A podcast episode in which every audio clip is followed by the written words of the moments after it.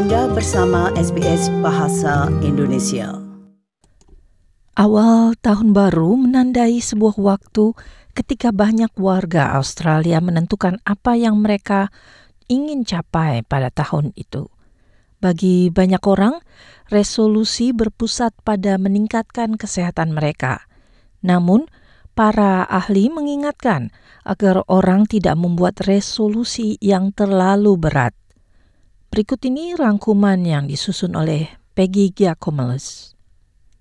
Rencana kesehatan dan kebugaran diperkirakan menduduki puncak daftar resolusi bagi kebanyakan warga Australia. Namun, para ahli mengingatkan agar berhati-hati dalam membuat goal yang realistis dalam meningkatkan kesehatan dan kesejahteraan mereka. Dr. Craig Duncan merupakan seorang ilmuwan dalam strategi penampilan dan latihan olahraga.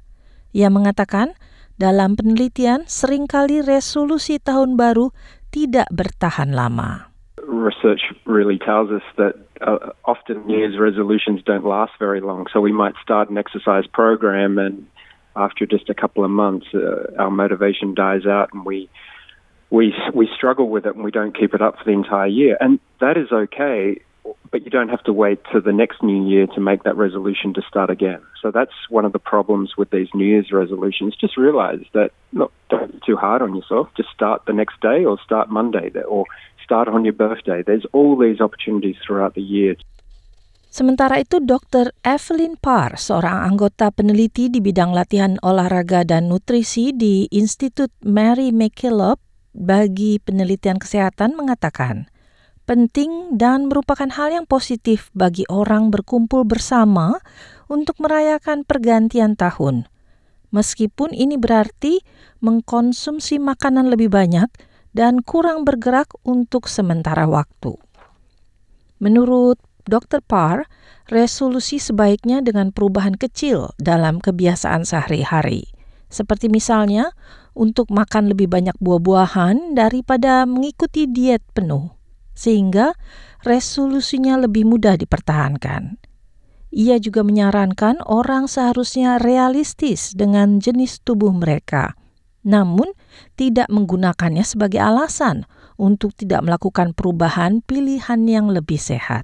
General consensus at the moment is that genetics is contributing about 70% towards our risk of, of being obese or having overweight or obesity, um, which doesn't mean that you can write off and say, I can't do anything about it, it's, it's genetic. There's absolutely modifiable factors, but for some individuals, they may always be a larger individual. Uh, that doesn't mean that they can't be a fit individual in terms of being um, reasonable at doing their physical activity, but it does mean that maybe for some people they're never going to end up being a, a size six. Banyak warga Australia seharusnya mengukur tingkat kegiatan fisiknya saat ini. Dr. Grant Duffy, seorang dosen senior di Exercise Science di Universitas Katolik Australia, Sydney, mengatakan, kebanyakan orang tidak mempunyai waktu, namun mereka harus menggabungkan latihan olahraga ke dalam kegiatan rutinnya. The general guidelines are now people need to do four to five days a week of um, light to moderate type exercise at least, but that can be in the form of things such as, uh, you know, your resistance training, going for a walk or a run, or even some time of team sport activity. And we've seen definitely a boom, obviously, in the, the group type fitness sessions now, um, type of exercise now. Orang juga seharusnya melihat kembali tingkat konsumsi alkoholnya. Dan dari Drug Foundation, mendesak orang yang merupakan peminum moderat hingga berat untuk mengunjungi dokter sebelum memutuskan berhenti minum secara tiba-tiba. Melinda Lucas dari The Foundation mengatakan, Australia adalah sebuah negara di mana cara bersosialisasi melibatkan alkohol, seperti minum setelah bekerja dan happy hour di pub lokal sebagai bagian dari kegiatan sosial warga Australia. Lebih lanjut, ia mengatakan meskipun seseorang hanya minum dua gelas anggur setiap malam, mereka masih akan mengalami gejala ketagihan apabila mereka berhenti secara mendadak. It's a really good first step to go and have a chat with your GP. The alcohol is one of those um, drugs that when you have it on a regular occasion, your body does become dependent upon it. And so a lot of people aren't aware of that. So having a chat with your GP first, making sure that, that you're all good to go because if you don't, for some people there can be very serious health effects if you if you go cold turkey too quickly.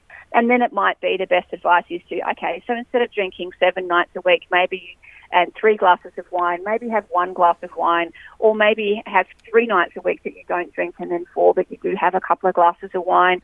The Foundation juga mengeluarkan peringatan bagi orang yang mengkonsumsi alkohol pada cuaca panas untuk tidak berenang atau berada di bawah terik matahari sambil minum minuman beralkohol. Para ahli juga mengingatkan orang yang mengkonsumsi obat-obatan terlarang tidak ada tingkat aman untuk mengkonsumsi obat-obatan tersebut. Juga disarankan agar orang saling menjaga dan tidak menggunakan narkoba sendirian dan tidak mencampur obat-obatan ilegal dengan obat dengan resep dokter, serta hanya menggunakan jumlah kecil saja. Demikian tadi Laporan yang disusun oleh Peggy Giacomeles. Anda ingin mendengar cerita-cerita seperti ini?